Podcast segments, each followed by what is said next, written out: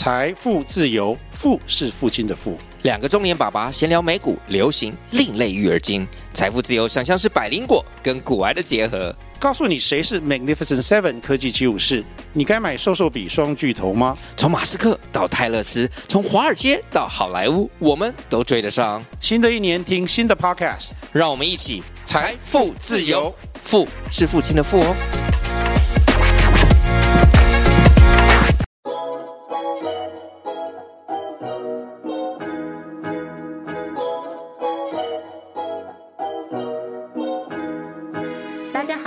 收听设计师爱看房音频节目，我是安琪拉。节目主要访谈各个专家达人，分享买房大小事、投资理财和斜杠收入，透过轻松有趣的对话，帮助你学习房产知识，让你买房不后悔。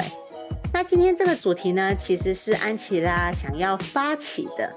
我想要问一下，你们有没有知道说，为什么我们从小到大，甚至是幼稚园开始就要学画画呢？教育部从小就跟我们讲说美感教育的重要性。其实我觉得像安琪拉我啊，身为父母以后，我相信每个父母都是一样，想要带小孩去玩 DIY，去碰音乐，做各式各样有趣的劳作。从小幼稚园就开始教我们用各种不同的东西来画画，似乎也习以为常的认为这是一件很重要的事情。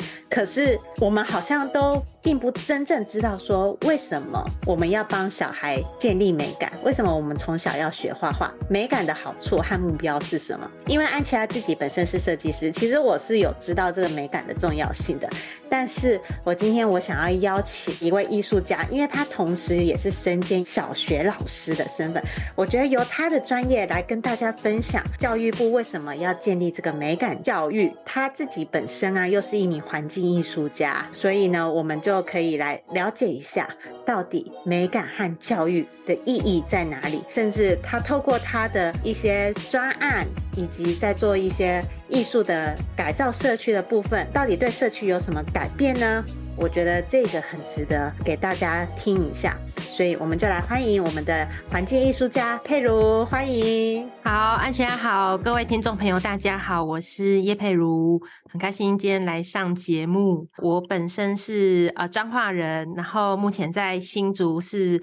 工作跟创作。那呃，我是从那个新竹教育大学，也就是现在的清华大学毕业，嗯，呃，本身就是学艺术教育。然后呃，像我们的体制就是出出来就是国小老师这样子，对，那只是说有我后来是选择做创作，所以在我们大学的养成过程中就已经开始呃学艺术教育啊，然后学习如何教艺术这件事情。没错，所以这也是为什么安琪拉会邀请佩如上来，因为呢，就是我虽然身为设计师，但是我不晓得就是这个艺术教育的意义何在。所以还是由专业的 教育家来跟我们分享美感教育的重要性。那你可不可以分享一下，就是为什么我们从小就要建立美感？它的好处跟目标是什么？好，那这个其实就呃，就我个人的认知是这样，就是说，其实我因为我自己从小也是有学画画、学艺术这样子。那就其实艺术本身，我们从人类的起源开始讲起好了。比如说，我们知道历史发展，说从以前这个。这茹毛饮血的这个原始人呐、啊，他其实你看那那个时期，人类也没有文明的时候，嗯、其实大家都会呃，除除了说那些美这件事情，比如说我去猎取那个动物的皮毛是来这个保暖嘛，先满足这个呃需求之后，后来就发现，哎，原来这些兽皮或是那些骨头啊，原来可以做装饰，或者说呃，从这个原始的涂料去把装装扮自己的身体脸部这样，然后你就可以发现，哎，呃，美美其实。多少存在一种天性，对，就是从一个没有文化的人人类，他就知道怎么怎么装扮自己这样，然后一直到近年来，就是呃，我提一个建筑师叫汉堡的先生，他曾经就有提过一个叫做美感教育救国论这样，然后那时候我也觉得啊，好神奇，我想说什么美 艺术还可以救国？对啊，美感竟然还可以救国，很伟大哦，我觉得是很神奇。那然后那时候就是在大学的时候有听过，就稍微知道了解之后，就觉得哇，因为我们。我们学美术，呃，我们那时候还叫做艺术教育系，嗯，就是真的是来教美术。然后想，哦，原来真的很重要哎。然后又想说，哎，这就为什么教育部会把艺术课就纳入我们的教教学教学里面啊？当然，就是因为。其实台湾起步的算是也也都是在跟欧美国家学习啦，所以我们在艺术教育这一块都还在努力当中。可是近年来，就像我本身有呃是在学校服务，也有呃近年就是有教育部有推广那个美感领域计划，嗯，然后他们就是用跨领域的方式，也是带学生去了解美啊艺术这样子。那我觉得好处就是说，其实它就是培养一种观察力，然后好奇心。嗯、那我觉得是还有就是说。加上这个社会现在也是很多元，对，比如说以前都没有什么 AI 或什么滑手机这些根本就没有，可是啊、呃，在这些辅助的器具之下，然后我们看的世界其实是大家就是地球村的，真的没有没有太太大的一些距离，然后你就可以看到更更多元、更多差异化这样，所以我觉得学习美感除了呃，你可以。是增加自己的一些见解，建立一些呃，算是世界观吧。然后第二个是说，你可以更有宏观的眼光，知道我跟别人的差异，这些东西是可以被包容的。比如说，你学国文、数学，可能觉得，诶，它有一个标准答案，可是艺术它是可以包容很多，它没有标准答案的，所以它是。很创意、很自由的讲，这是我个人的见解。哎、欸，不过其实你讲的很多都是有重点到位耶。像现在台湾还是所谓的升学制度啦，嗯，大家都重视国英数理，但其实美感反而才是真正创造小孩的想象力和创造力的来源。嗯嗯嗯。而这个世界是需要想象力跟创造力的。我们已经被各个 AI 科技给充斥了。以前呢，我们可能还是需要请人翻译，但现在根本就不需要翻译啦，一台手机就可以搞定了。对，有很多很多的工作，我们所谓的工作都可以逐渐被 AI 取代。那现在唯一不能够被 AI 取代的是什么呢？就是我们人类的想法、idea 还有创造力。嗯哼哼，对，所以这也是为什么我觉得这一集还蛮重要的。如果有听到这集音频的安粉们，我觉得我们都可以反思一下，在现在这个科技冲刺的情况之下，我们到底还有什么我们可以赢过这些机器人、这些 AI 的？嗯，我真的目前唯一想到的就是我们的创造力啊。还有我们脑袋瓜里面写出来的东西，因为 AI 真的太强了，你可能就是丢个东西，然后问他个问题，然后他马上就是不到三秒钟的时间，直接直接帮你整理出来了。嗯嗯，没错没错。接下来进入广告时间。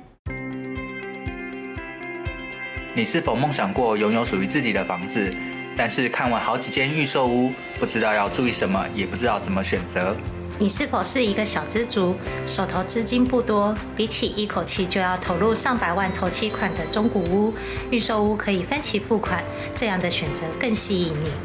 与其漫无目的的看房，买到房子后又出了问题，不如在出手买房之前，系统性的了解预售屋的买房知识，避免因为判断错误而造成不愉快的买房经验。没关系，我们听到你的心声了。设计师爱看房，这次要推荐的是乔王与安琪拉在好好好学校一起开的预售屋新手攻略课程。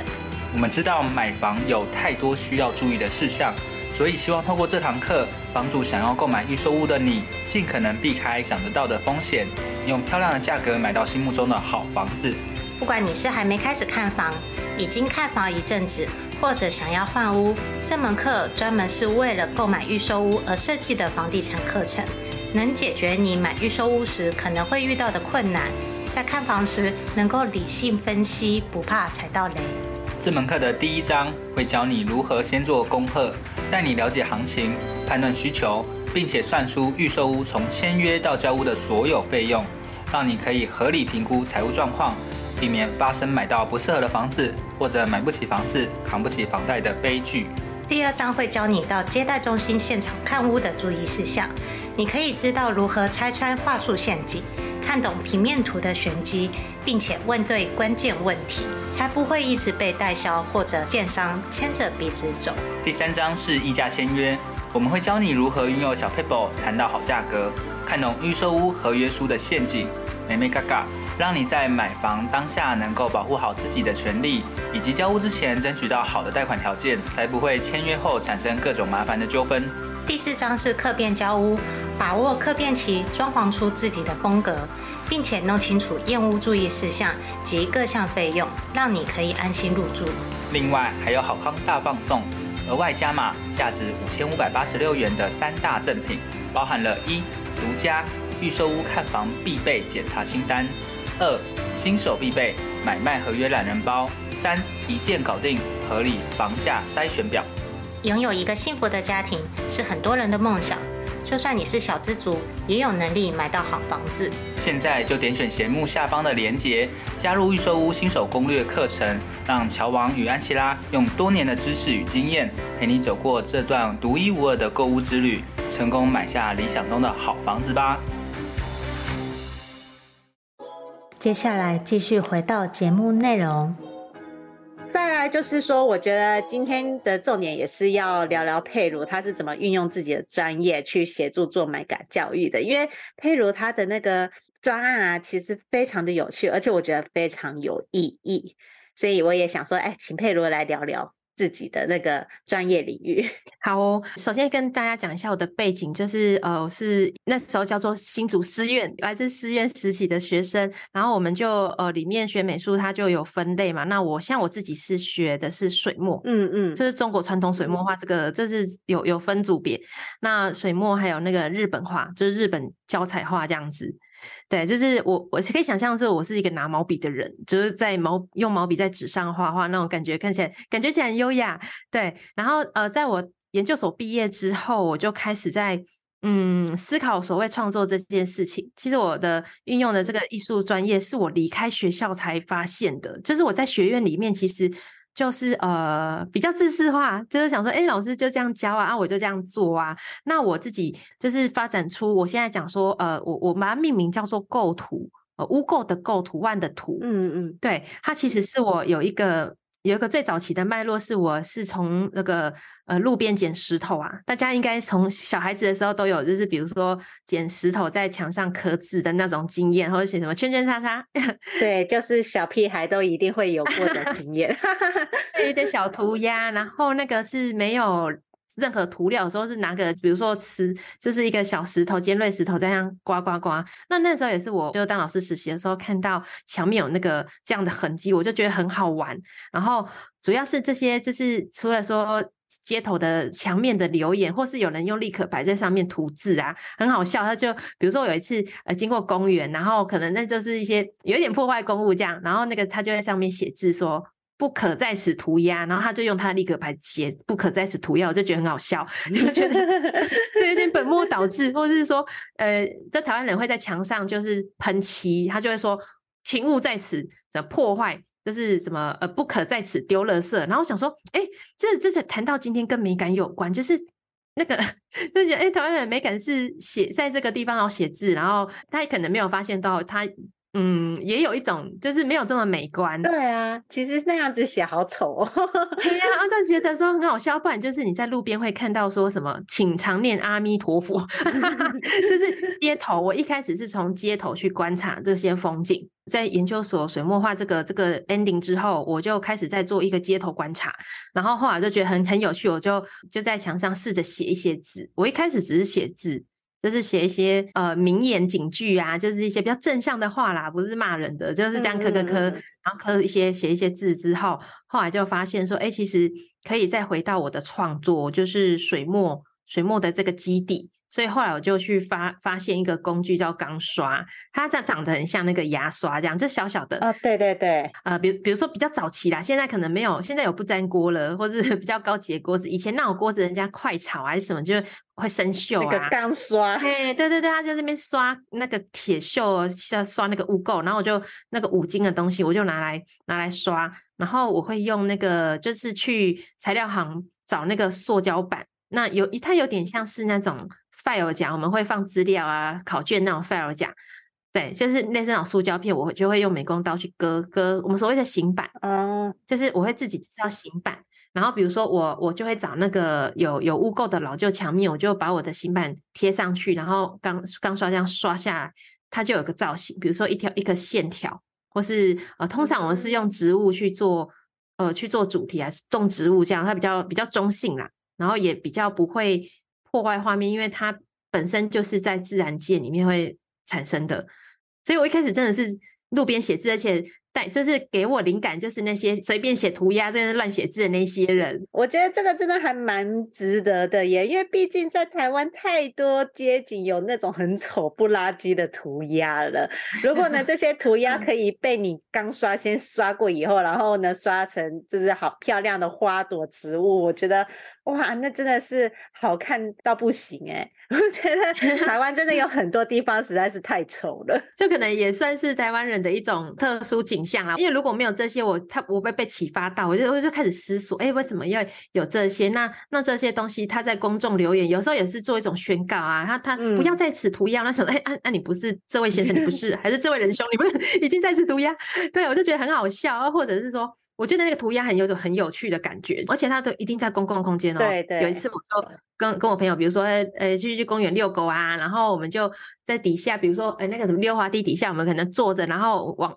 我这头往后仰，就发现里面有涂鸦哦，而且还是那种国中生骂老师哦，嗯、还是说 我们老师你去你去死啊什么之类的，就这样哇哇，而且他的。指名道姓老师什么，他考什么几分，然后就哇哦，这是那个居民涂鸦墙啊，我就觉得啊好有趣哦。然后一开始我是觉得好玩，然后就觉得哦，原来这个这世界需要一些抒发。那如果嗯，他当然他透过这个方式，我是把它看作艺术的方式。只是如果它可以被转换一些图案，就就是真太好了。所以我真的是从街头的观察变成呃那些图像，那图像都就是跟我水墨相关啊。因为我会我会喜欢呃画一些，比如说我我比较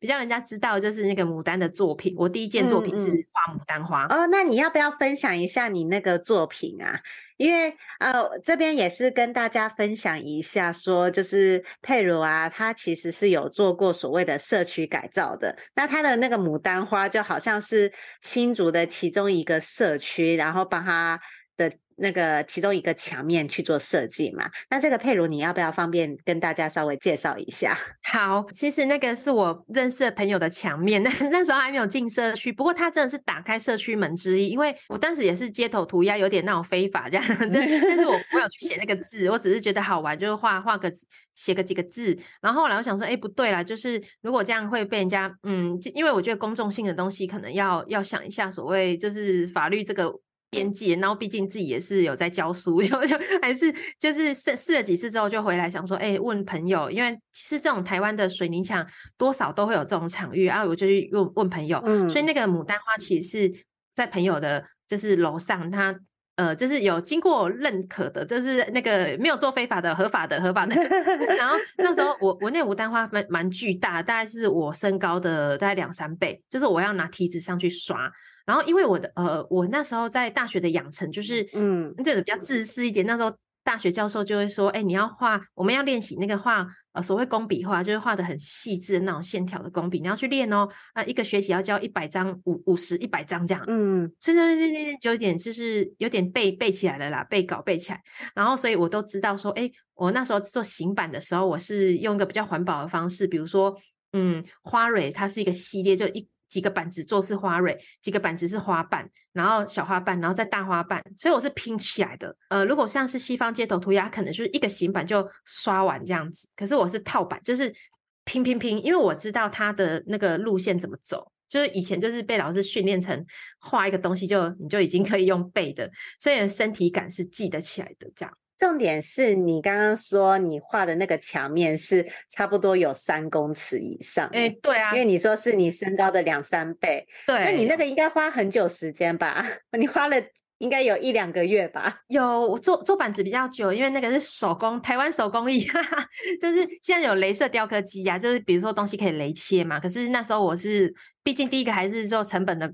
的问题，就是他要找到那个机器，所以我是手工，就自己用美工刀去割，然后就把它做出来这样。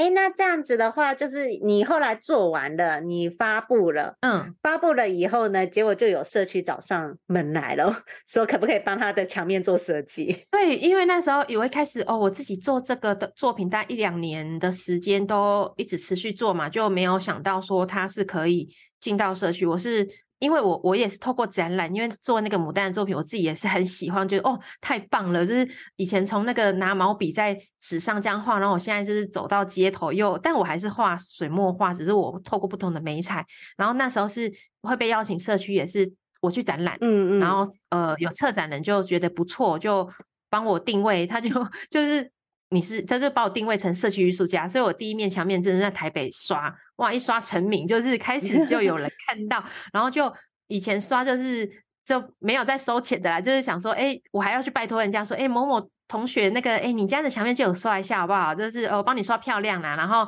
反正我也不给你收费啊什么。他说你们家就很漂亮啊，对，我帮你把丑丑的涂鸦给画掉。对对对，然后大家就是讲好来，对，就讲好来就哦，好啊好啊。可是呃，走走出去，就是这个东西被推动之后，就开始了。原来那些社区的嗯第一件作品，看到他也是那边台北的里长，就觉得哇，这怎么那么神奇？而且他。不用涂涂料，哎，就是又环保，嗯，啊，可能就是辛苦一点，可是刷又很有趣，因为它会不见，超级环保的，嗯、时间久了 它就会慢慢淡掉。哦，而且这个其实还蛮好玩的，就是可以跟小朋友做互动。对对对，因为小朋友就是喜欢在那边涂鸦嘛，然后呢，他他就有一个合理的。理由，然后呢，去在墙面上做涂鸦刷，然后只是你要跟他讲不一样的方向，而不是叫这些小屁孩，然后在那边，比如说画个大便啊，或者是图立可白说。哎，小时候小朋友真的很爱画那些什么有的没的耶，就是在在书法。然后呃，我觉得小孩子特别喜欢，是因为他他是用刷掉，这是减法。嗯，如果一般社区可能用颜料什么，它是加法，是加上去，而小朋友会觉得，哎，要刷它会有一种。触感，嗯，因为你的手去，你的手指去摸那个墙面的时候，它是有肌力的，嗯，对，有一些肌力，你要刷掉，他会觉得哇，好有成就感哦。像这样的东西刷掉，还有一个图案，他觉得超级神奇，对，他们就觉得哇，很有成就感，然后。我我我以前带这种所谓社区艺术的时候，都会他们在做那个板子，就是用美工刀在，比如会在教室做的时候，他们就死气沉沉，就想说哦，这到底要割多久？哦，好难哦。然后就知道他们就是脸就沉沉的。然后后来就是墙面贴上去一刷之后，哇，整个眼睛打开了，就是你他就会开始哇，很有趣，就马因为立即就可以看到成就感这样。嗯，然后就是哇，超级爱刷，觉得那个刷又很。释放压力有没有？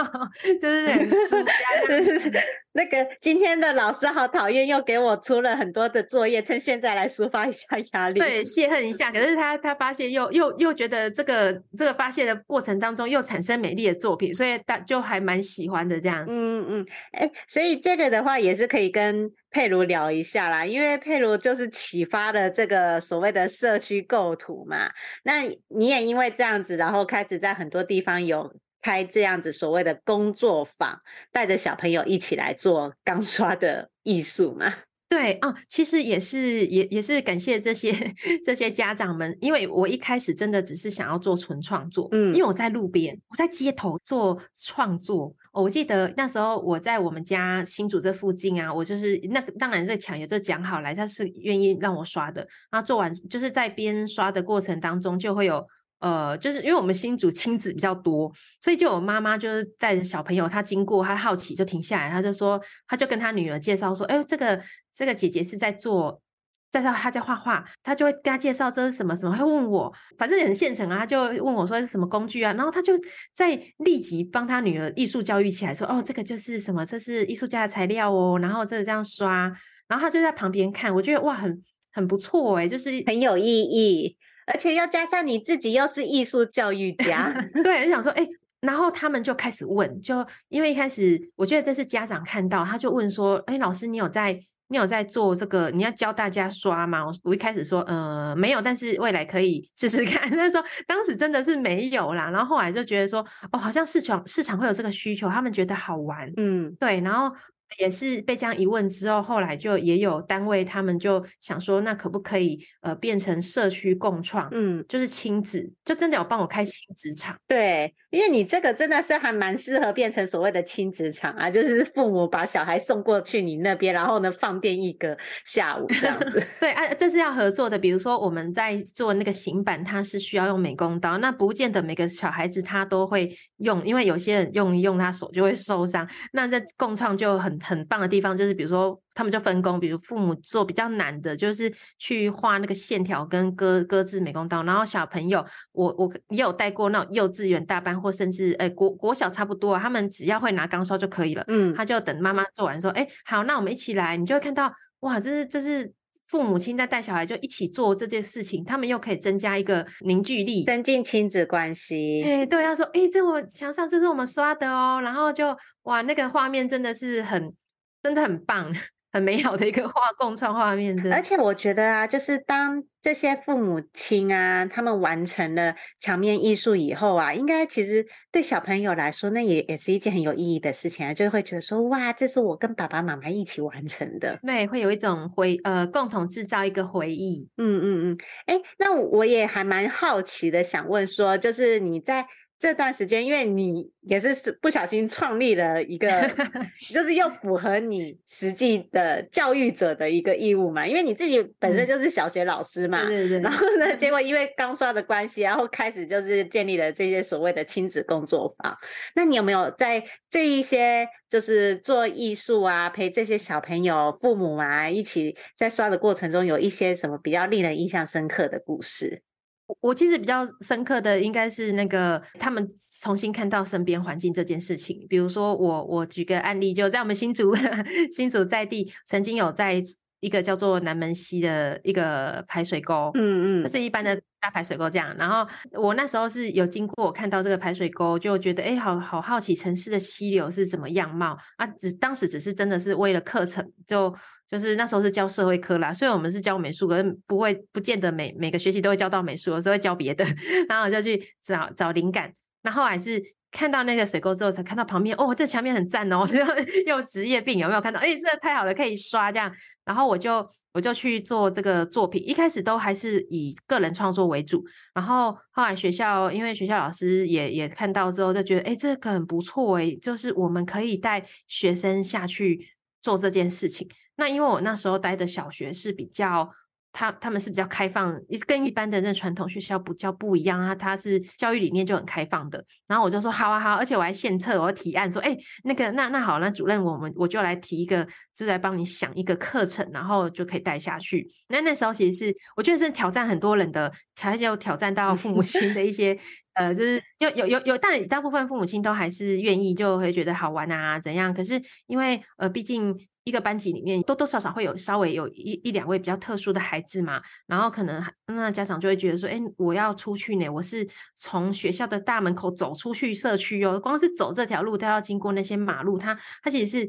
有，就是有一些我困难的，而且呢，它不是只要走，它这个不是走下去刷哦，像你要穿雨鞋哦，因为它在溪流旁边，你你要踩雨鞋下去哦，然后这个难度极高，所以其实一开始的时候是。连我们自己学年的老师都有都有点疑惑，毕竟我们同事也也没有完全都很知道我在做什么。他知道哦，叶佩我是做艺术的这样子，就是他也不知道构图是在干嘛，就有也没有那么清楚。跟他们讲解完之后，一开始就是会他们会担心说，小朋友如果下去会不会诶过马路会不会受危险啊这样子，然后下去会不会有滑倒啊？因为穿雨鞋啊。那甚至老师们同事就会说。哎，可不可以？我们不要下去刷，我们站在旁边看就好了。哎，真的有这种，然后想说，嗯，我心里想说，哎，嗯，不是大家都老师吗？不是会想说要下去？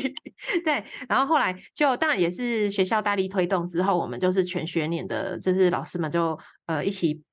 保护学生，就是就指导他们路线什么，就很很顺利下去了。然后你就会发现那个大自然的力量，就是像那些比较特别的孩子，他们进进去的时候，完全他们不会就是。人跟大自然真的是怎么讲呢？我觉得自然界真的会保护人类，就是他他也没有受伤什么，即使他滑倒，他也是自己觉得这个水很好玩，去踩水什么，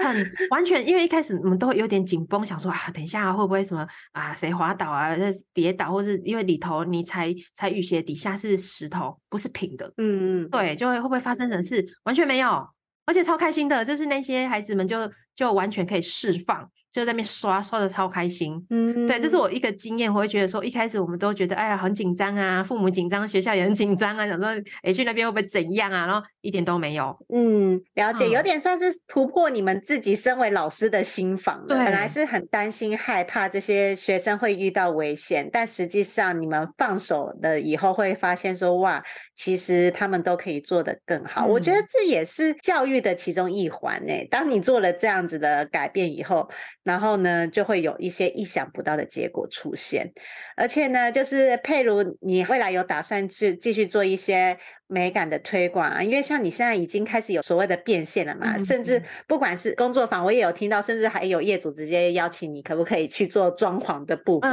的，嗯、用构图去做装潢。是，所以就是佩如，你打算就是接着用构图，然后去做更多的多元化的一些商业模式吧？就是例如，就是持续 做。工作坊啊，还有甚至是装潢的部分，我我记得还有一些艺术公家单位也有找上你了嘛？对，好，关于这个问题，就是其实构图工作坊会持续都有，因为这个创作我自己很喜欢，然后但是有有怎么样推继续推广美感，我觉得。如果是艺艺术家的作品来讲，不会只有发展一个叫构构图的东西，他的作品会很多。如果把它想成产品来看，构图是其中之一。然后呃，我另外一个方面，其实我有在继续推广呃美感这一块，是在做成人的工作坊哦。它是呃叫做画出心灵的图像，名称比较长一点。其实我是用艺术静心的方式来带哦。对，这是另外一支，就构图以外，构图当然是比较 for 孩子们啊亲子这一块的。那我自己在做这个。就是艺术静心这个工作方式，针对成人、成人的艺术教育。诶，那这样子的话，我可不可以请你帮我们总结一下今天？对，就是，嗯、呃，我相信会听这这集音频的安粉们啊，多少也是对于美感教育这个很感兴趣，然后呢，也会很想要提升一下美感。你有没有一些提升美感的小技巧？因为我相信很多人就是到了开始要装潢的时候，才发现自己美感不够。哦，提升美感哦，我觉得就是多多看吧，就是说，嗯、呃，看展览也是一种方式啊，就是多多哦，广阅历。就是行万里路嘛，就是之前的一句 老话，就是行行万里路不如呃，就是读万卷书不如行万里路。就是我们也可以多去看看一些身边可能一些展览啊，或是说呃多培养一些观察观察力，这件事情是可以培养的。它不见得要进展场啦，就是我们懂得去欣赏，嗯嗯，就是欣赏，比如说嗯，懂得留意一些小地方，这个这个都都是可以慢慢去培养。比如说你在办公室，那你你也可以。比如说早上骑摩托车的时候，就是看一下天空，搞不好很多人都不会去看天空。